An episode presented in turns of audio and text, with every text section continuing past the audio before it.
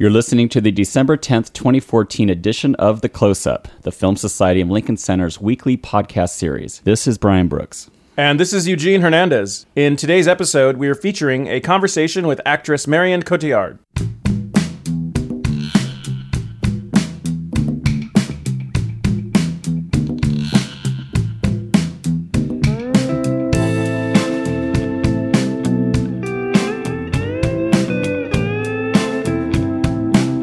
Marion Cotillard won an Academy Award in 2008 for Best Actress for playing Edith Piaf in La Vie en Rose. And just last week, the New York Film Critics Circle named the French born star its choice for Best Actress in 2014 for roles in both James Gray's The Immigrant and Jean Pierre and Luc Dardenne's Two Days, One Night. She is also nominated for Best Actress at the European Film Awards. The ceremony will be held later this month. The Immigrant had its North American premiere at the 51st New York Film Festival and opened in theaters this past May.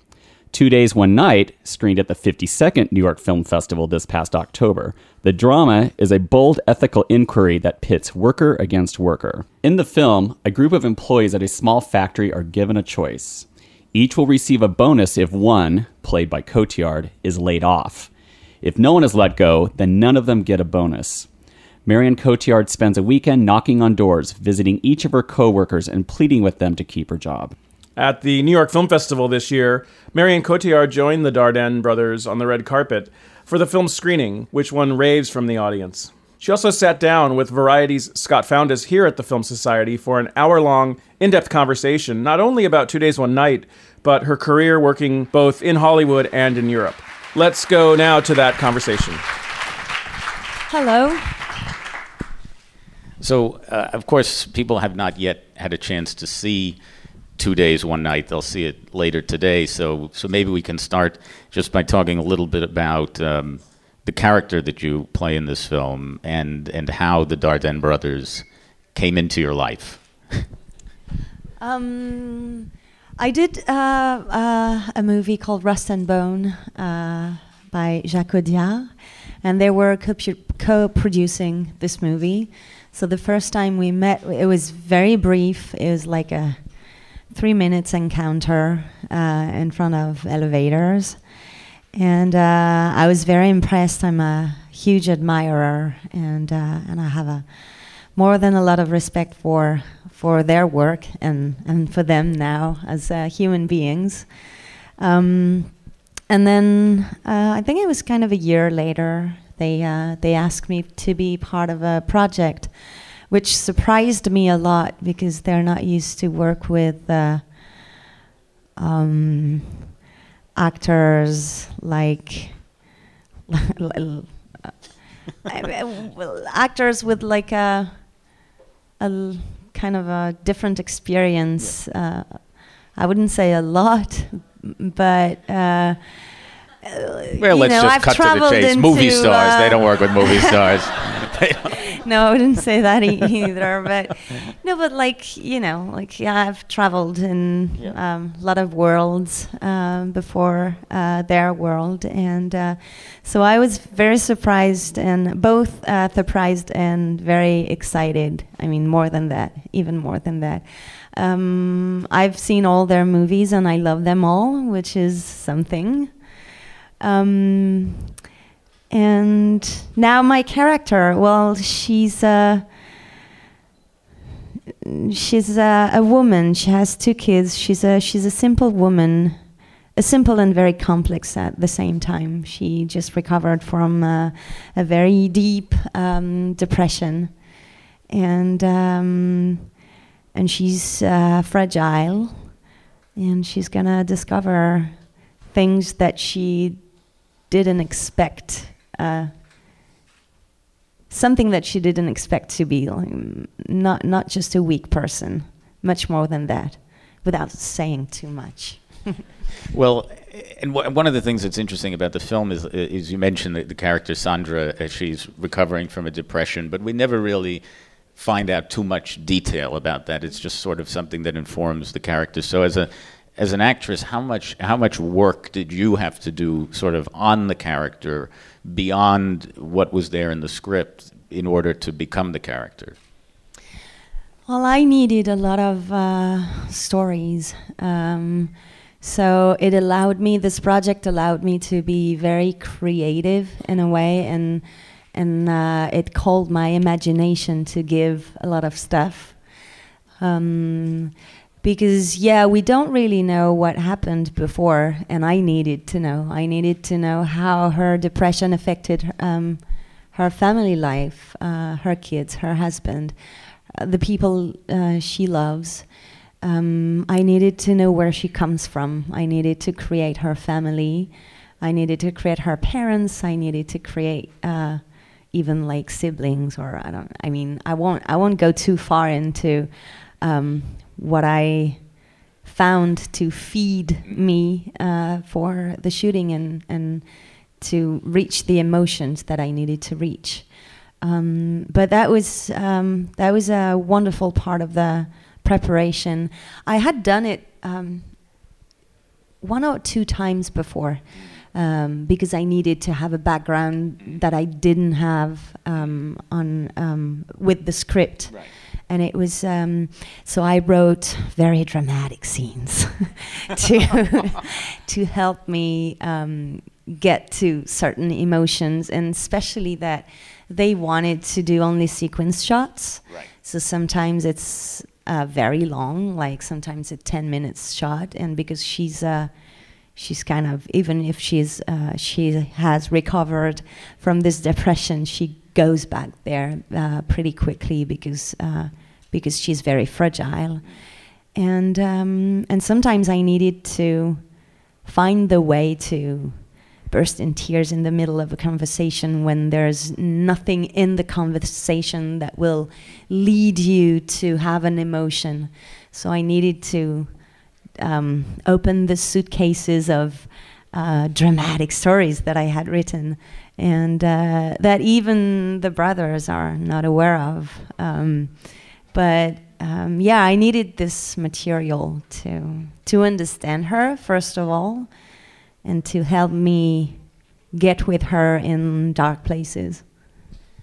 Now, you mentioned that the brothers are not uh, have not typically worked with uh, well-known stars in their films.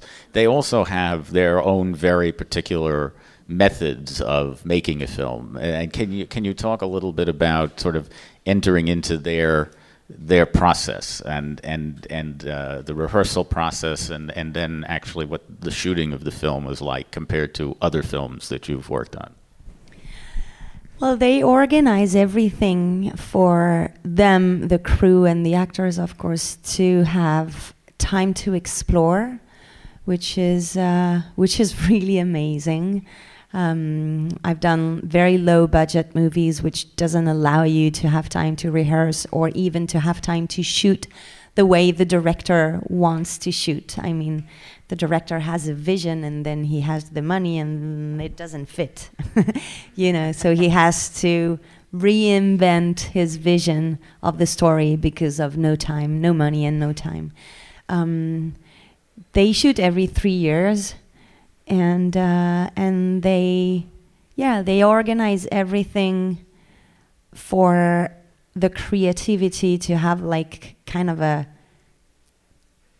um, a comf- comfortable is is not a word that I like to use when it comes to shooting and and to to telling a story because that's not the comfort that you uh, look for, but the comfort of time really allows you to to explore and to go to the deepest um, yeah to go very deep. And we had a, uh, a month of rehearsals which is really amazing.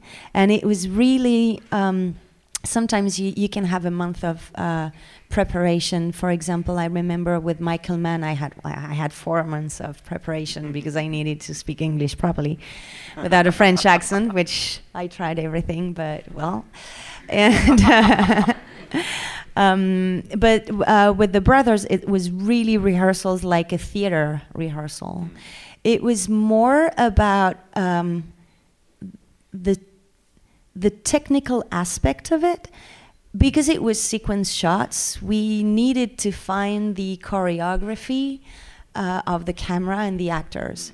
Uh, so of course it's technical, but it's always also the energy that you give and that you will give the day of the shooting that will also create this choreography. But we, we didn't focus on uh, acting. Um, so then when you're on set, because you know what you're gonna do, even if sometimes it's it can slightly change, you know, it's not like uh, um, written in stone and you cannot move anything. It's still alive, you know. Um, but then they focus and we focus on the acting, and it's uh, and it's a real uh, luxury.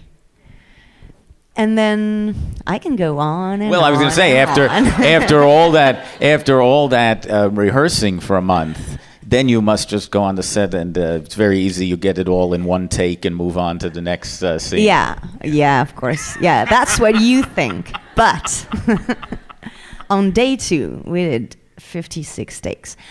On day four, it was 82. And then on and on.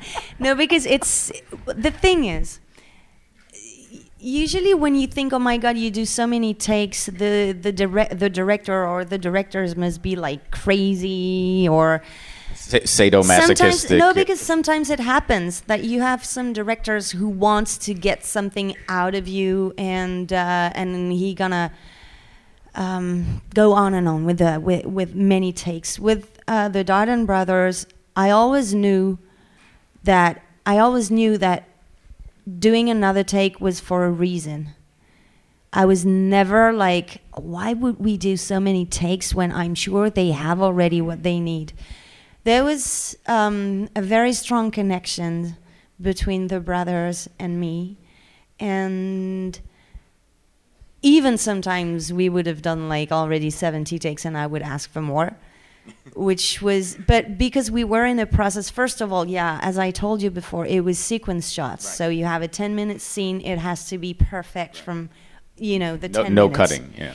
No, because you cannot edit. So if like nine minutes goes well, even nine minutes and a half, and the th- 30 last seconds something goes wrong, you need to do it again. And uh, I trust them like, I mean, I, I trust them a thousand percent. So if they would have asked me 200 takes, I would have done it because I knew there was a reason behind this amount of uh, takes, and um, and that was that was that was one of my best experiences as an actress. They really offered me everything that I had always wanted in terms of relationship with directors.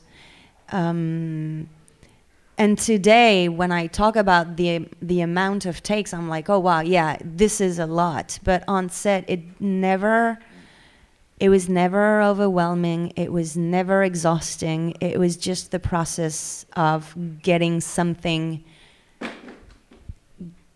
getting what they wanted to have and for me giving them exactly what they wanted to have One of, one of the other really interesting things about the film is that it's sort of a series of scenes that are variations on each other because you're going through the film, meeting with your colleagues and trying to get your job back basically. And each time you meet someone you're you're kind of you're having to ask them the same you're kind of having to make the same appeal but in, in a slightly different way. Can, can, can you talk about the, the challenge of that? Is that also something that was sort of part of the, the preparation to figure out what Sandra's relationships were with all of these different people and how she would approach them?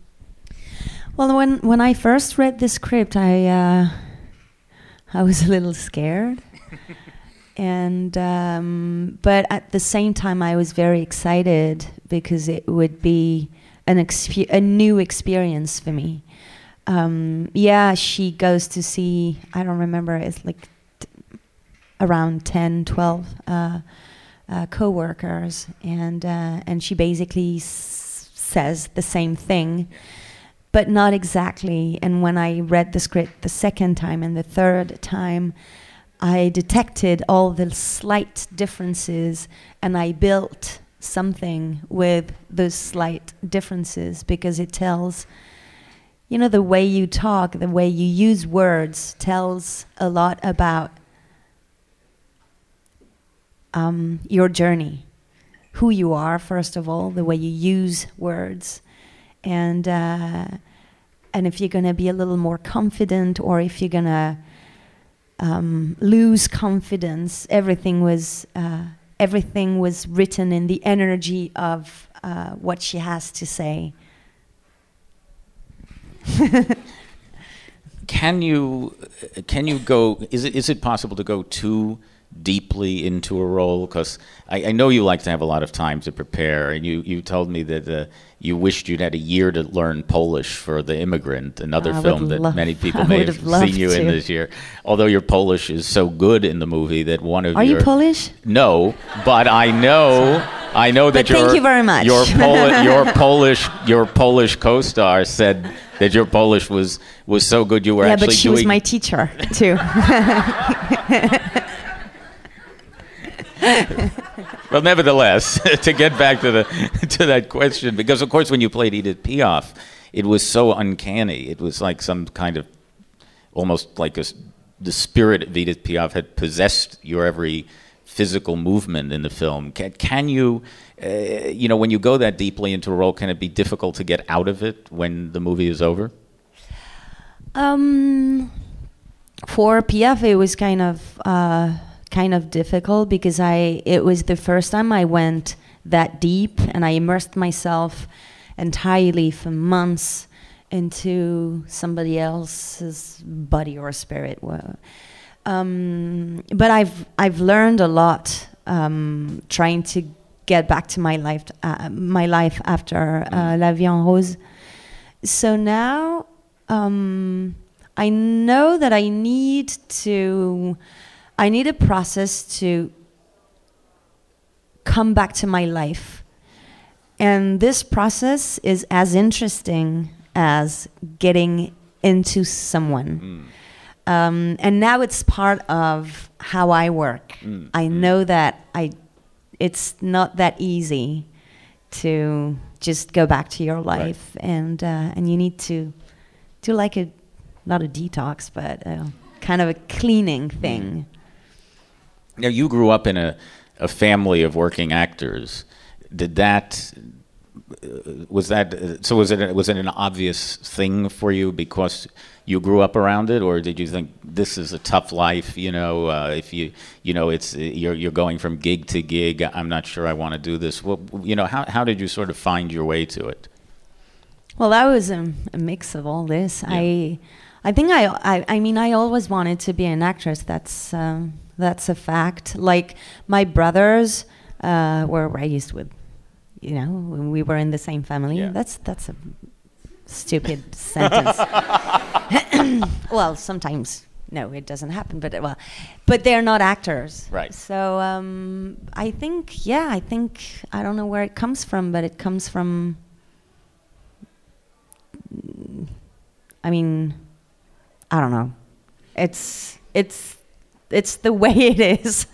I um I questioned my this desire when I was around uh, 20 23 because that was not easy. It's not an it's not an easy job to, you know, get in.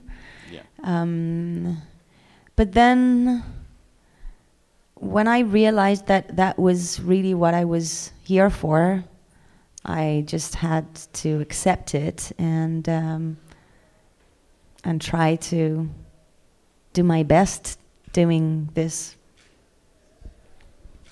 And what about the celebrity factor? Because uh, you know, obviously, you've you've now you know achieved that that certain level where you're looking at yourself on magazine covers all the time, and people are coming up to you in the street.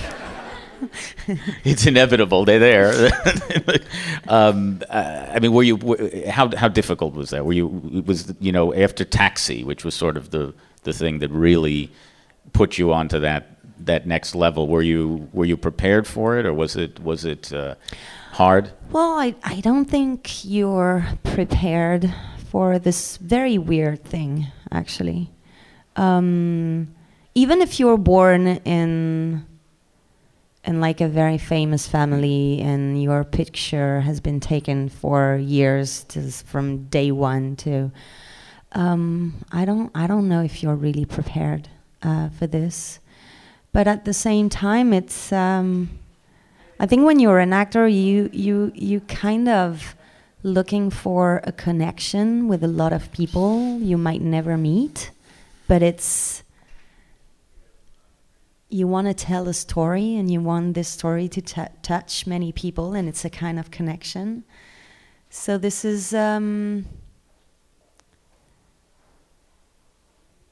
um, it's kind of hard to talk about celebrity actually. But when when when i started and after taxi when people w- would recognize me in the street it was it was so uh, weird that i i didn't i didn't know how to take mm. it so I would either run away or be very, no, that was super weird. Uh, I'm not very proud of it. But that was the way it was. I didn't know what to say, I didn't know what to do. And I'm a very sensitive person, and sometimes it would be too much. Now I'm kind of used to it. And, uh, and it's just a different connection to people. Mm. And um, I like it. Now, Sandra is a very sympathetic character in this movie, but you have uh, quite often now played what we might call femme fatale or uh, uh, dangerous women. Uh, uh, twice for Christopher Nolan in Inception and The Dark Knight Rises. Um, you have coming coming out soon Macbeth, where you play Lady Macbeth, which you told me was a role you always knew you would play eventually, um, which I think is interesting. Uh, do do you have an attraction to that dark side to playing these these kind of film noir or or uh, femme yeah, fatale roles? Unfortunately. yeah, I um when when they offered me the role of Macbeth uh, of, of Lady Macbeth, um, I said yes right away without my brain being involved in this decision. And then I started to think, and I was like, oh, wow, yeah, here you go again drama, drama, drama. okay. Um, I must be, yeah, I must be attracted to darkness for sure. um, but sometimes I'm having very sane not schizophrenic conversation with myself, but still conversation with myself, thinking, when are you going to stop living life of people who are so fucked up? and I have no answer. I'm just waiting for sun and light. it'll come. It'll come. Um, talk uh, talk a little bit about you know your career post La Vie en Rose and and sort of splitting your time between doing big Hollywood movies and smaller movies, both in France and elsewhere, uh, smaller American movies like uh, like The Immigrant. Is there a is there a strategy? Is there uh, what what what guides you sort of from from role to role? Do you think in terms of well, you know, I I, I want to do a certain number of uh, big audience movies for this reason, or I want to do some smaller films for my personal passions? Uh, what, what what is guiding you from project to project? Um, it's kind of very simple. I I read scripts I meet with people, and when I feel that my place is in in this uh, adventure, that's where I go. And it's definitely not the other person inside of myself taking the decision and thinking of a strategy of right. you know. But um, no, I I don't have any strategy or. Um, I feel very lucky that I have uh, amazing offers from amazing directors and with amazing projects. Um, but it's yeah, step by step. Uh, usually, there's there's something that I that I've noticed uh, many years ago, is that when I when I feel a strong need to express something, uh, usually there's a movie that comes with a character that will uh, allow to uh, allow me to express uh, uh, this thing. Um, it can be a simple thing or a complex thing, but um, um, I remember when I that was when I was shooting um, the the first um, movie that I did in America was Tim Burton's movie, uh, Big Fish. And I was thinking about what I wanted to do after, and I thought that I needed to express a certain form of anger. And then three days later, uh, I had the Jean Pierre Jeunet script with this um, Very um, long a engagement. very long engagement, and th- that was exactly what I n- needed at that time. Another dangerous woman, but sympathetic. Yeah. yeah, she's super cool. uh, um, so it, I never know which way it's going to take. Nothing is planned. Um, but I'm I'm just I feel I, I just feel very lucky that it comes. Um, I'm going to turn it over now and take some questions from the audience, and I'll just ask if, if people wait for the microphone to come around so we can get the sound on the, the recording of this. But let's have a show of hands. Standing there, uh, behind, yeah. mhm. Do you ever wish to become a director yourself, um, whether non like low budget or bringing in up and coming actresses and actors, or working with really famous stars like yourself one day? Um, I've always wanted to work with actors, actresses especially, um, French actresses. We have a, a lot of amazing French actresses, and um, and I've always had stories that I really wanted to tell. So I might, I'm getting there. I think. Um, I know that it's really hard to direct a movie because I uh, share my life with the director, and um, and I know what it takes, and um, but yeah, there's um, there's something that is growing inside of me. Um, I might, I might. Hi. Uh, okay, uh, I'm shaking right here. um, I came from Philadelphia for this, so I'm very excited. And uh, you've mentioned before that uh, you wanted to do comedy, so uh, why is this attraction with comedy for you? Um, fresh air. no kid, no, not kidding actually, but um, because it's um, it's super far from my comfort zone, even if drama is not that comfortable. Um, because it, it would be a big risk for me because I don't know if I if I am able to be good in a comedy. Um, I love watching comedies.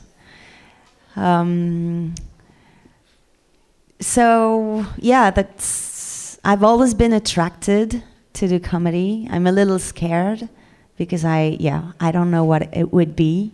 I would have a lot of work, I guess. I know. Um, so yeah, I wish I will.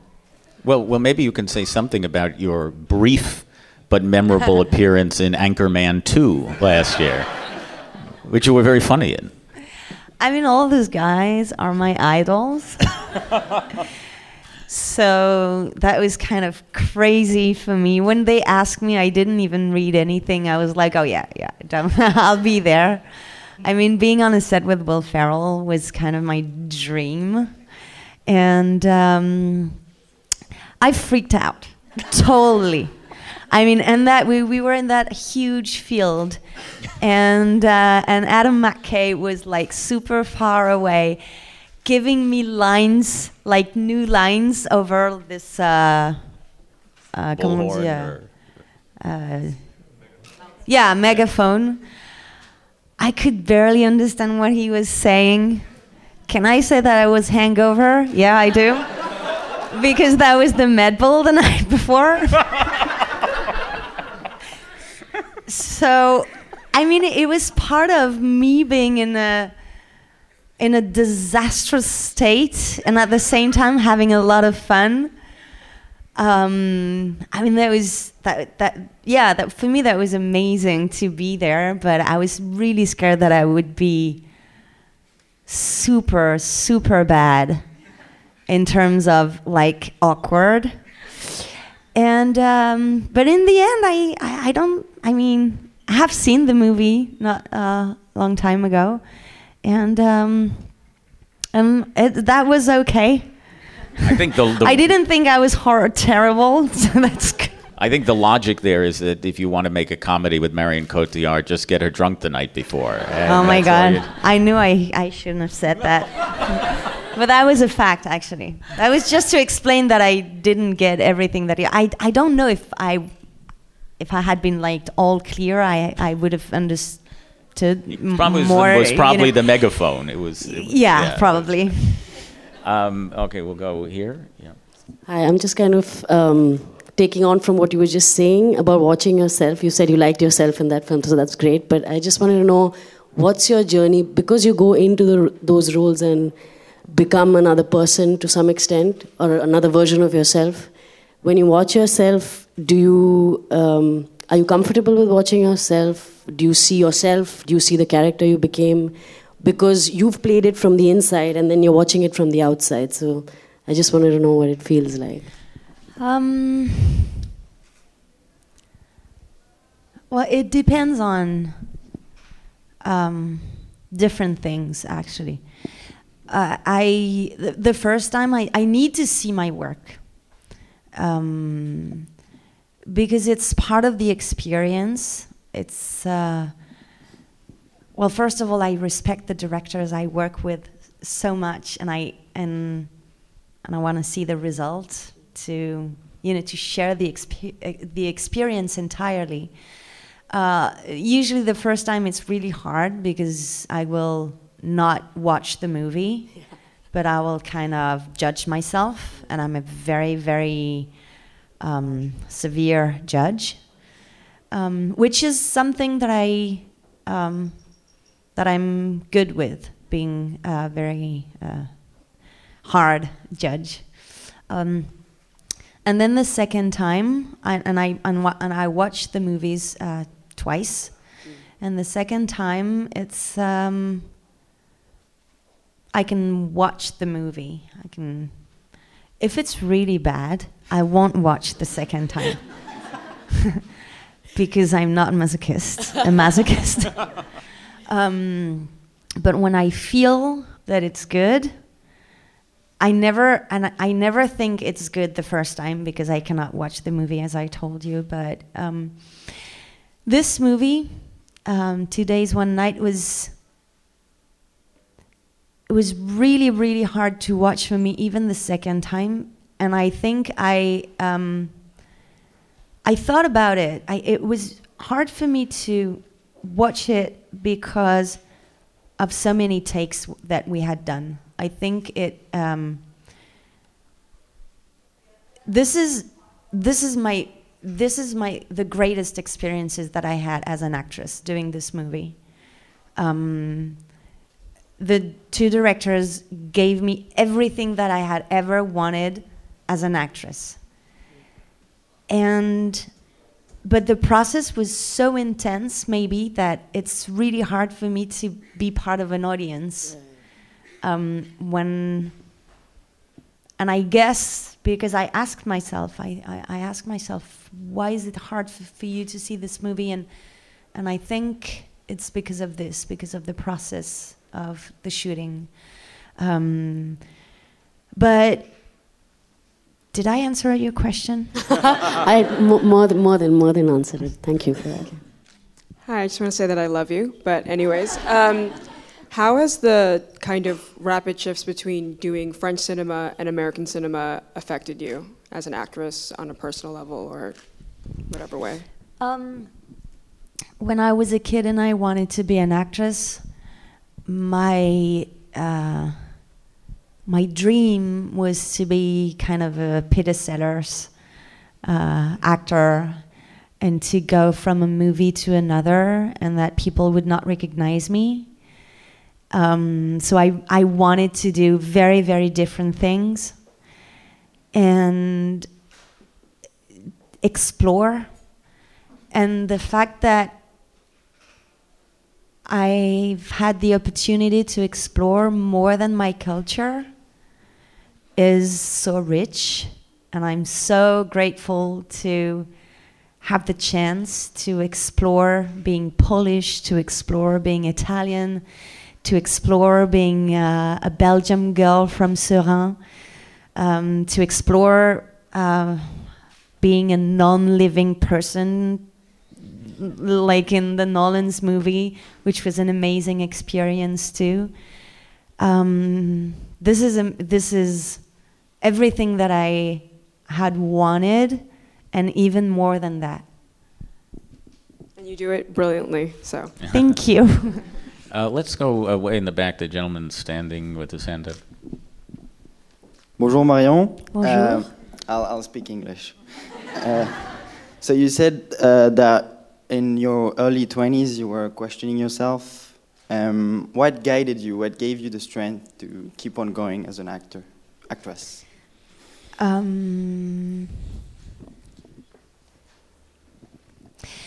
when I, when I was when I was 20, I questioned myself. It was more questioning my strength and my patience because I was I was working, but I wanted more, and that and for me it was kind of hard to accept that I that I had an ambition because I was um, I was connecting ambition to a bad thing. Um, ambition was negative for me. And then I met some people who told me ambition is not negative it's, if it's not against other people. Um, and if you have ambition, you should let it be. Um, and that's how things will come. So, and when I was, uh, yeah, 23, something like that, or 24, I think that was around that age. And I, and I was working, but I was not working with I was doing a lot of first directing movie, which was amazing and which was fine. I was kind of a little ashamed not to be entirely happy with what I had because I had some friends who were actors and who were not working. So I was keeping this for myself, but that was a fact. I wanted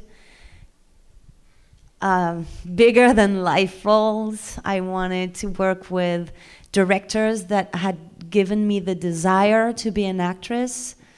Um, and when I allowed myself to let my ambition be, that's when things started to come and the big things that I wanted started to come. But questioning myself as what I do, it, I've been questioning myself for a few years, actually, um, because this is a weird job. And when you take a step back and you're like, so wh- what you do is entering people's life, trying to be them, um, visiting weird places. And I started to think, why do I do that? And I started to think, and especially because I choose, as, as we discussed before, heavy stuff and it's part of my life. And when I enter an um, an experience, an adventure, it's it becomes all my life. And sometimes it's super heavy. And I was thinking, why do you do this? Why? And I started questioning it as, I mean, too much. And it created something inside of me which was, this is absolutely useless. And then I met this guy, and he said, Do you like to watch movies? And I said, Yes, I love to watch movies. And he said, Why? And I'm like, Because it brings emotions, because it brings sometimes question, because I live things in a very different way than when I live my life. Or, and he said, So, what do you feel when you question yourself? What do you feel when you cry in front of the movie, or when you laugh, or when and I said, I feel alive. And he said, Well, this is not fucking useless. so, and, um, but I think being an actor is having a lot of questions. So now I accept it. It does beg the question in a way, with all this talk about disappearing into roles and doing a lot of research and all of that. Is there a part, or maybe more than one, that you've played that you felt were very close to who you are in real life, where, where maybe you were drawing a, particularly on yourself, or when you looked at the film, you, you saw yourself on the screen? Uh, yeah, there is one, um, and it's it's not my favorite thing. I like to be very, very far from myself exploring myself, I do it. Um, I work on myself. I uh, I question myself almost every day. I clean myself from all the things that we all get in life, all the all the suitcases full of good things and bad things. Um, doing this in a movie is I'm not interested in doing this in a movie. and I did it once. It was Little White Lies. Um, she was. What I love to do when I when I prepare a movie is um, investigate in the life of the person, understand this person, find uh, the physicality of this person, find a new voice, a new a way to breathe, to walk, to do everything, to behave. and when I started working on Little White Lies on the on this character, I did all my best to go to find something that was different from me, to find a new voice. What I do each time I prepare a character and and that was not working. And the only thing that was working is just to have my voice have my behavior. And that was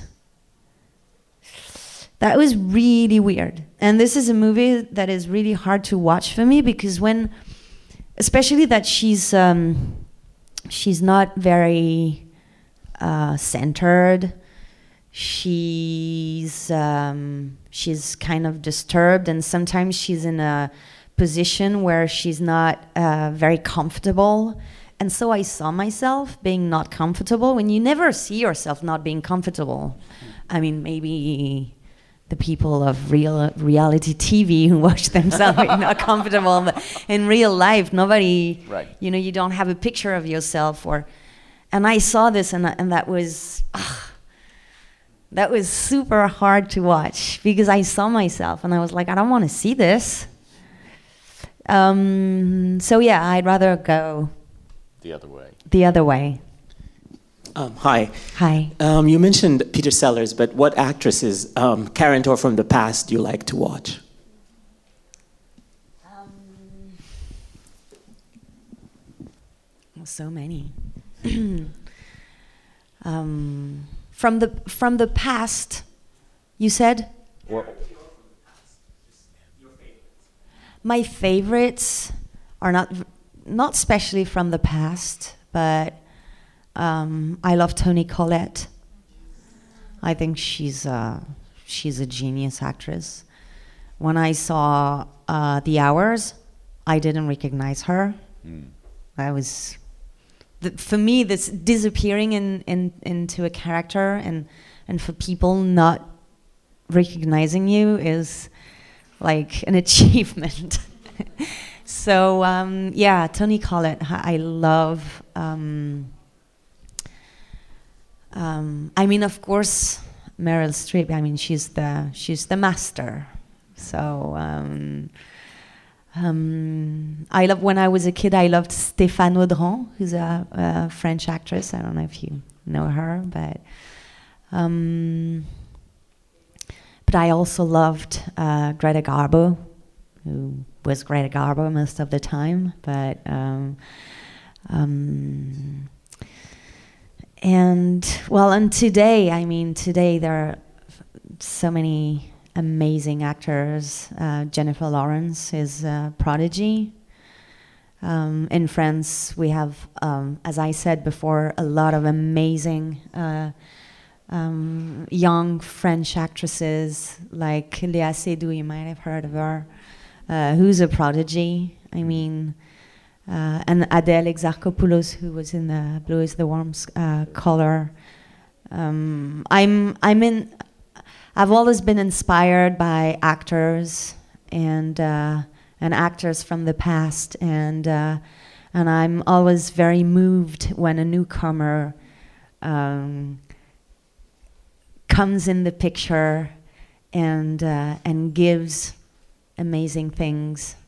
Um, and at a very young age, it's even more moving because I mean, I, when I saw Jennifer Lawrence uh, for the first time, uh, it was uh, when, uh, when, when, when, Winter's Bone. What, what can you say? I mean, so I'm inspired by a lot of people. Um, I'm Australian, so I also love Toni Collette. So, um, but uh, I'm from the same town in Australia as Justin yeah. Kurzel, who's directing Macbeth. Yeah for someone like him who's sort of a relatively new director in the world of cinema, how do you approach those sorts of working situations in comparison to working with people like Chris Nolan and the Dardenne brothers mm. who have like quite an extensive resume and experience? Um, when uh, when they offered me the role, I I talked to Justin on the phone.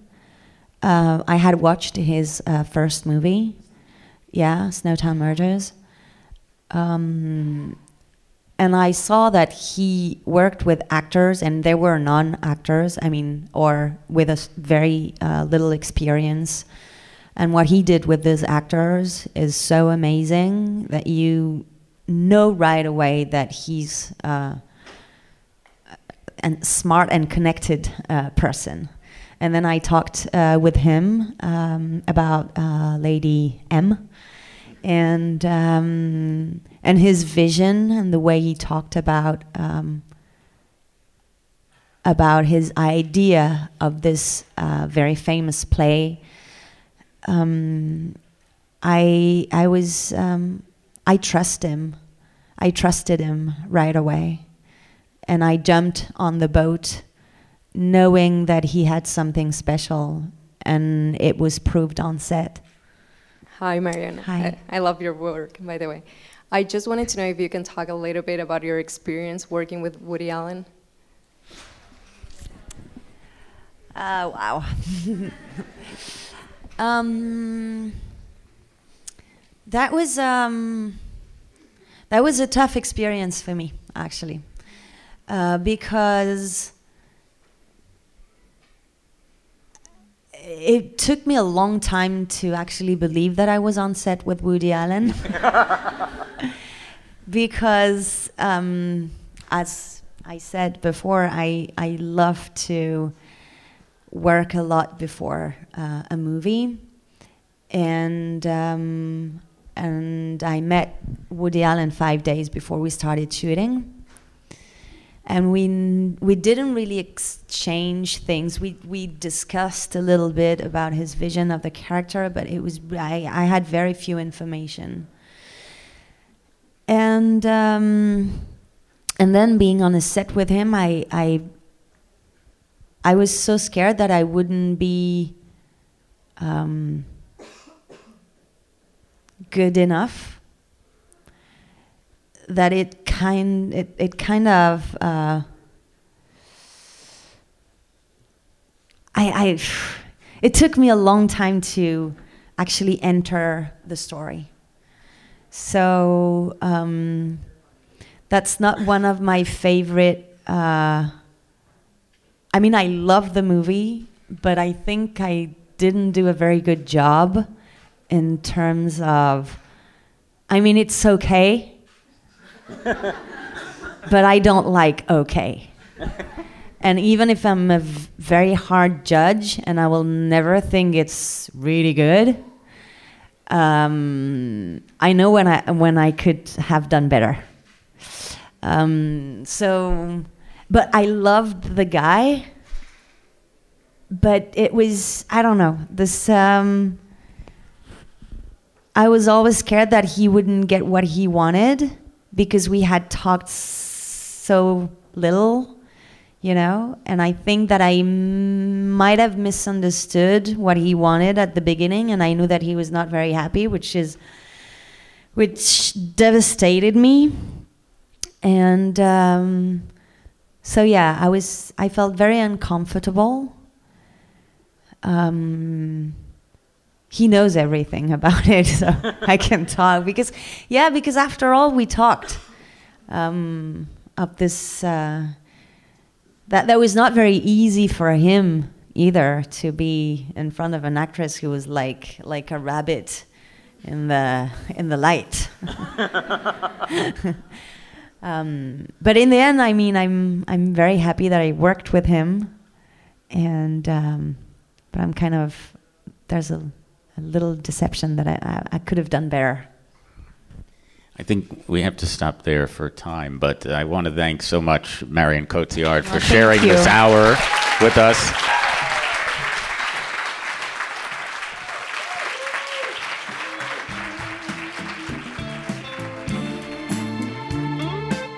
The close up from the Film Society of Lincoln Center is produced by Brian Brooks, Nick Kemp, and Michael Oatmark. Our opening music is by Steelism. You can subscribe to The Close Up on iTunes and Stitcher.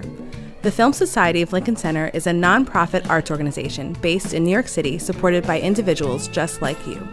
Founded in 1969 to celebrate American and international cinema, the Film Society presents year round programming recognizing established and emerging filmmakers, supporting important new work, and enhancing awareness, accessibility, and understanding of the moving image. To learn more about what we do and support the Film Society by becoming a member, please visit filmlinc.com. F I L M L I N C.com. The Film Society of Lincoln Center. Film lives here.